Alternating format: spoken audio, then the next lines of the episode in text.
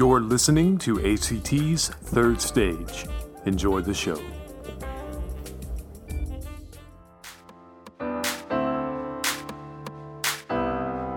Hello, everybody. This is Jed. Welcome to another edition of ACT's Third Stage podcast. In this episode, we're going to talk to you about our current production, which is Cat on a Hot Tin Roof. It's Tennessee Williams' classic drama of a Southern family that is consumed by lies and falling apart at the seams, basically. Sam and I sat down earlier today with Jeremy L. Mata and Adam Singleton, who are respectively the director of the show and one of the stars. Adam is playing Gooper. And in a moment, we will get down to that recording. But first, I wanted to talk to you about a couple of other things that are happening at the theater. After Cat on a Hot Tin Roof, we will be closing out our From Stage to Screen to Abilene season with the comedy Dearly Departed, and auditions for that are right around the corner. They'll be happening in the ACT2 Black Box Theater, right next door to the main stage at 809 Barrow, on March 31st and April 1st. Both nights they'll be happening from 7 to 9 p.m. These auditions, as always, are open to the public. You don't have to have had some kind of stage experience prior to coming to audition to an ACT show. Our motto is that if you are interested in theater, we want you. Come out, audition, and if you're not interested in getting on the stage, come out anyway, because we can always use people who want to get involved behind the scenes, working backstage or volunteering in any other aspect of the theater. So if you want to get involved, if you're curious about theater, if you're wanting to get into theater, then by all means come out. We would love to have you. Dearly Departed is going to be directed by Pam Peraza, and you can get more information on what she'll be looking for in her auditions on our website, which is abilenecommunitytheater.org. And of course, there will be information on our Facebook page. You should be following our Facebook page as well as our Instagram and our Twitter, which are both at ACT Abilene, for behind-the-scenes looks at our theater. Get all the news and events and a look behind the scenes. Get a look at who we are, what we do, how a theater runs. Also, our annual Night of One Acts is coming up in August, and we are now accepting proposals from directors for that production. If you are interested in directing a one-act play for us, head again to the website, abilenecommunitytheater.org, where there is information about what we are looking for in our one-act productions. And while you're there, you can download a submission packet. Have a look, get those proposals submitted. I believe April 26th is the deadline for that. The production itself will go up in August. Of course, the other big news is the upcoming season, our 65th season. ACT Remembers is what we're calling it. It's a big anniversary year for us, and we have dug into our rich history of productions since our founding in 1954. You may not know, but ACT is actually one of the oldest continually operating community theaters in the state of Texas, and we're pretty proud of that. This next season is about celebrating that history and telling the story of ACT. Be on the lookout very soon for an announcement regarding this new season. I don't want to give too much away just now, but just know that an announcement is coming soon. So, now, our current production, Cat on a Hot Tin Roof. Tickets are on sale now. As I say, you can call the box office between 1 and 5 p.m. at 673-6271, or you can order anytime at all, 1 in the morning, 3 in the afternoon, whenever you have a minute, online at abilenecommunitytheater.org. And of course, we'll repeat all this information at the end of the show. Tickets are $15 for general admission, $13 for seniors, students, and military. And stay tuned to the end of the show to hear how you can get your ticket discounted to $10. So without further ado, here are Sam and I in conversation with Jeremy L. Mata and Adam Singleton of Cat on a Hot Tin Roof. Enjoy.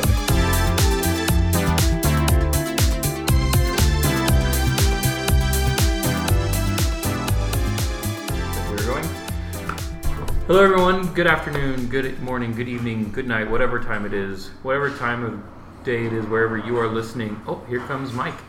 Mike is here. Mike's here. It's all right. It's all right, man. He's good. Apologizing profusely. Well, I'm Jed. And I'm Sam. And together we are Jed and Sam. We make up the ACT's Third Stage podcast, and we are here to tell you about Cat on a Hot Tin Roof. It's a new one opening up on March 29th, actually I think this Friday, right? Yes. Yeah. So it's opening Friday. This Friday it opens up, and we have Adam Singleton and Jeremy Jeremy, I can't remember your last name, man. Mata. Jeremy Mata. All right. Yeah. Jeremy's directing it. Adam's in the show. So if you guys want to tell us a little bit about it, characters, and Jeremy, if you want to tell about the show. Adam, why don't you go first, man? Okay. I play Gooper. I am the brother, the older brother, to the male lead, Brick, and I like to think of myself as sort of the hero of the story. Some may think he's the villain, but... Didn't you say something similar when we interviewed you for Dial In for Murder? Yeah, we're noticing a pattern here. Well, I was the hero in that one because I saved the day. That's true. All right, we'll give you that one. Yeah, okay. Yeah. This one's more of a stretch, but I'm just in my head. This is like, right. Yeah, Gooper's the good guy. In this show, does the good guy mean that you're the character with some likable qualities, or...? No. Okay, so as much as you can be the hero in this very heavy show, because this is not lighthearted, right? This is very, very heavy. It's steeped in drama and family. Alcoholism, suicide, sexual identity, family dysfunction. Yeah, right. Mm-hmm. And like, really, no one's good. Yeah, like no one's coming out of here like, oh, they're the shining beacon. Yeah, no, there's not one of those. Yeah, this seems like a pretty messy show, and isn't it a classic Tennessee Williams? Classic, yes. Tennessee Williams, yeah. Human condition, whatever you want to call it. It's very steeped in the human condition and messiness, but it's still a story to tell. So. And so, Jeremy, speaking of, and this is your directorial debut, is your first time directing with us. What is it that draws you? We sit here joking about how everyone in this show is awful and they're not likable and it's very heavy and there's all that. So what is it that draws you about? I mean, obviously that's simplifying what the show is when we make jokes like that. But what is it that draws you to this show to want to tell this particular story? It has moments that even speak now. So there's, of course, like you said, family dysfunction. There's alcoholism. There's... homosexuality, it's a lot of things that go on in the household nowadays, but set in 1950s, so right. Even from then till now, it's still, everything still holds true. I imagine it's hard to view it through that lens of it being told, at that time, because it was written around that time too, so it's much a period piece, so when you view it for that lens, it becomes even more poignant. Yeah, the fact that it is still relevant. Yeah. Yeah, it's especially for in Brick's point of view, he has a lot of self-hate because he did love his friend Skipper, who ultimately killed himself because Brick denied him, but he definitely has a lot of self-hate, and it's from hearing other people, talk bad about what he feels. And so, just going with that same mentality, he's just basically beating himself up every day and then he uses alcohol to kind of calm that. Yeah. Yeah. So we kind of see in this family the way the societal norms and societal expectations of the time break down and actually affect individual people and what they do to them, what they. Yeah, even outside of that microcosm, the show itself is like one big lie too, right? Isn't the plot centered around one giant lie and one giant facade? Mendacity. Yeah, that's the big word. Mendacity, the term that keeps coming up. Yeah, that's the Wikipedia term of this show. Right. That show. So if you that is your vocabulary word for this week. Look up mendacity. Study up. There'll be a test after the show on Friday, so make sure you go to Wikipedia and study up on this. Get your Spark Notes out. So come on Saturday. Yep. Yeah, I mean, and Adam's right. He's like, there's really no hero, and everybody has something as far as mendacity, from Brick, Maggie, Gooper, May, everybody. They're all sort of living at some point some type of lie, and it's just really powerful. I said I think I'm the hero, but really every character in their mind thinks that they are the hero of the story. Mm-hmm. Like if you can go through every character, you think, okay, this is what they think is going on. They think that they're the good guy. They think they're the good guy. And everyone's competing and really against each other, and it's messy. It's messy. So who are some of the other, if you want to tell us a little bit about your castmates and their characters and working with them, and you can both speak to that. So, okay, so let's talk about the females, and then going in with the whole kind of villainy part, but also the mendacity. So Maggie, Brick's wife, has was born poor, raised poor. It was only through kind of making herself, it's almost like a facade to get herself in high society, and so she married high society, and now she doesn't want to let that go. Actually, it's a huge fear of hers of dying old and poor. Mm. So that's and Andrea Robinson, she is fantastic. She's in this role. Yeah, she's done so well in portraying that, you know, doesn't want to lose the high life. And then Melissa Reavers, who's playing May, she's the opposite. She was raised very rich until her dad was, I think, sent to jail for messing around with the stock market. Or some sort of fraud or something. Yeah. And so she lost it all. And so she is now technically poor, but she puts on her own facade of being what she calls the cotton carnival queen. I never really thought about that two sides of the same coin, but yeah, that's true. And so again, with her and what she's trying to do with Gooper as far as getting control of the plantation, it's the same thing. She doesn't want to lose that social status. Mm-hmm. But yeah, it's really good. And she's really pushing, because my character Gooper is married to May, and she's really trying to push him to kind of betray his own family, and he's to take away the plantation out from underneath them, because the big lie, you know, the plantation's not going to be in the same hands forever, right. And so Gooper is the older brother, but there's some ambiguity to whether or not he's actually blood related. Big Daddy says he's not my kind, and there's other little references like that. And so you Big think Mama says that Brick's her only son. Yeah, mm-hmm. It's really weird. And Gooper is really the one who has success. He's a successful lawyer and all this. And Brick is kind of living in his old glory days. He's injured, but that's recent. That happened the night before any of the play happens. But he's unemployed. He's really kind of.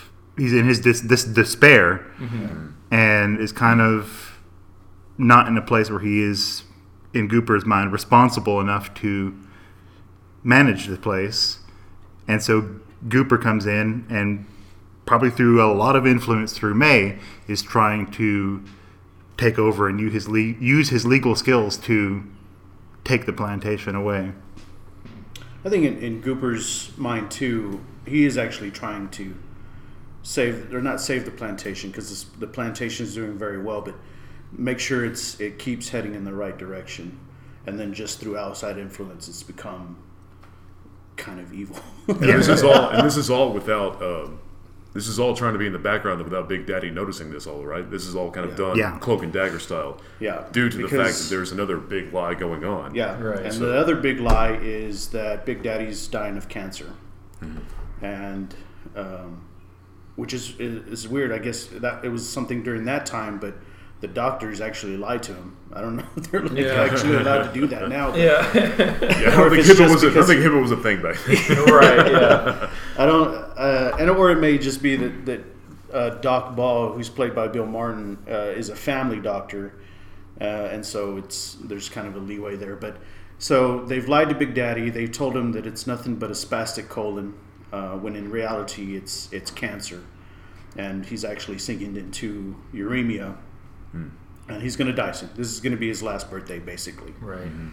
And so that's another part of it. So it's just a lot of different stories and different lies going on. Brick with himself and being closeted and self-hating.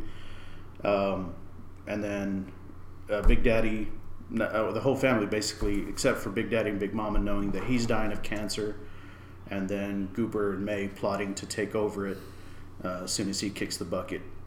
Mm-hmm. But it's this is not a feel-good show. No, but they don't all fix it and come together for a Christmas miracle at the end. Where no, and contrary to the old movies that people have seen, where they've specifically made resolutions with certain relationships, there is no resolution. In any of this, it leaves like so much to guess. Mm-hmm. And always show that points to something, but the job isn't to give the answer; it's just to point to it, make you aware of a thing. Almost kind of being a think piece, almost like a reflection of family life. Yeah, kind of seeing yourself within those characters and letting you, draw your own conclusions. Isn't that another common thread of much Tennessee Williams plays too? Yeah, it's very, very common thread here. So, how's the experience? Been so far? You're getting ready to open now. I think we're gonna get there. It seems I was listening to one rehearsal last week in here, and it seems the most emotionally taxing I've ever heard of a play. Yeah, and it's whenever people need huge breaks in between actions because it's so draining on the actors to have to step into that, and then just to calm and to come down after that must be exhausting. I think that's a lot of the troubles that we're having that we're going to iron out, obviously. Right. But I think it's such a heavy show, and we're all so into our characters and really diving into them that we're kind of getting emotionally taxed and drained, and so it's kind of taking a little bit of a toll on us, and we're a little stressed out and everything. But this seems like the worst show for a method actor. I mean, you would just die by this thing. Yes, that's needing therapy. And I've actually asked a lot for my cast, and it's due to the kind of show that I want to put on, and because of the play. Because the play is one night, one room, so for the most part, most of the actors have to be here almost pretty much every day. Right. And it's not a short show. It's not a short show. At the beginning when we did rehearsals, I was giving them, Fridays off just to, kind of... Spoil this early. Yeah. And then you took it away. And of course now we have to do every day. So I'm definitely asking a lot for my actors, and then because of the kind of show it is, it's definitely taxing on them. It's going to pay off, though. I have confidence it's going to pay off. Yeah, it's just, no doubt. In the moment, we're like, With Brick, he's played by Nicholas Gooch. This is actually only his second show. Where did he come from? He's amazing. He did Ripcord. He was, I think he said he was a zombie butler in Ripcord. Yeah. And that's his only show, which was a small role. But I saw something in him whenever he was doing auditions and stuff, and I was like, he's definitely Brick. But he, in comparison with everybody else, he's actually had to be here pretty much every day because he is on stage the whole time, whereas some people will leave. He goes to the bathroom at one point. He goes to the bathroom for like 2 or 3 minutes. But for the most part, he's in that room while everybody can leave and go do their own thing. He is here basically every day, so I got handed to him. I feel sorry for him, but I kind of needed him to do it too. Yeah. Now he's taking that crutch home. Is he kind of using that, walking around with that crutch just in his day to day? No, but you can tell that it sticks with him, because there's been points where we've walked out from rehearsals and he's still using the crutch. He's like, wait a minute, what am I doing? You're off stage, man. It's over with. In Crimes of the Heart, I was supposed to have a limp and was having trouble making it, so I ended up putting like bolts in my shoe and like, screws and things. Oh, wow. But it was the same thing where I kind of like, after my last scene was done, I would still walk around backstage with this. And it wasn't until like halfway through the show's run that I realized, I can take these out of my shoe and not walk around. I don't have to have these in your own time. What I have a recommendation. What you can do if you need a limp is have your cat jump off the dresser onto your foot, claws out, because that was my morning. Because that's good, and that helped. And now I have a limp, so I can be making fun of Brick. Yeah. I didn't have a cat. Whoopsie, that's fine. So there actually is a cat in this show now. Thanks. Yes. Yes. Well, Maggie's the cat, isn't she? Yeah. Right. And now I'm injured by the cat, and the symbolism is. Yeah. There's a tin roof involved somewhere in this, I'm sure. Yeah, so we'll figure out the metaphor for that. Right? Yeah, that's difficult to explain, but yeah. But it is hot. So Cat on the Hot Tin Roof. As this episode goes up, tickets are on sale now. You can call 673-6271 between the hours of 1 and 5 p.m. And you can order them anytime at all by going to abilenecommunitytheater.org. So if box office is closed, you can... Fine. Go to the website and order them there. Yep. Click on the ticket link to the top of the website, and I think it's what 15. 15 for general admission. 13 for senior students and military. And for this show, we've partnered up with Taylor Jones Humane Society. Correct. If you bring 2 cat toys or 2 dog toys or a cat toy and a dog toy, whatever combination of those, just bring 2 pet toys and new. Yeah. No, don't use your old chewed up ones here. Right. Bring us something. Yeah. Please.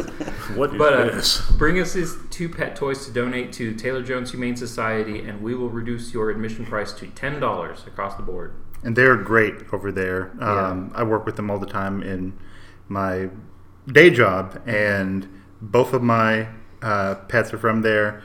They're wonderful. They take care of all your spay, neuter, shots, all that stuff with just a flat adoption fee. I don't remember what it is off the top of my head, but it's not too bad considering everything you're getting. So it might have stuck more in your head if it was a big horrible fee that you had. Exactly. To pay $500 for this cat. This isn't even worth remembering what I paid, but they're great over there. So really come out and support them and support us. Yes, and they're definitely very excited about this. So yes, we want to make some little furry friends happy while they wait for their new families. Yes indeed. So bring a cat toy, dog toys, and then maybe go over there and look at a pet for yourself. Yep, absolutely. All right. Well, thank you for joining us, gentlemen. Thanks, guys. Thank you. We'll see you all later. Yep.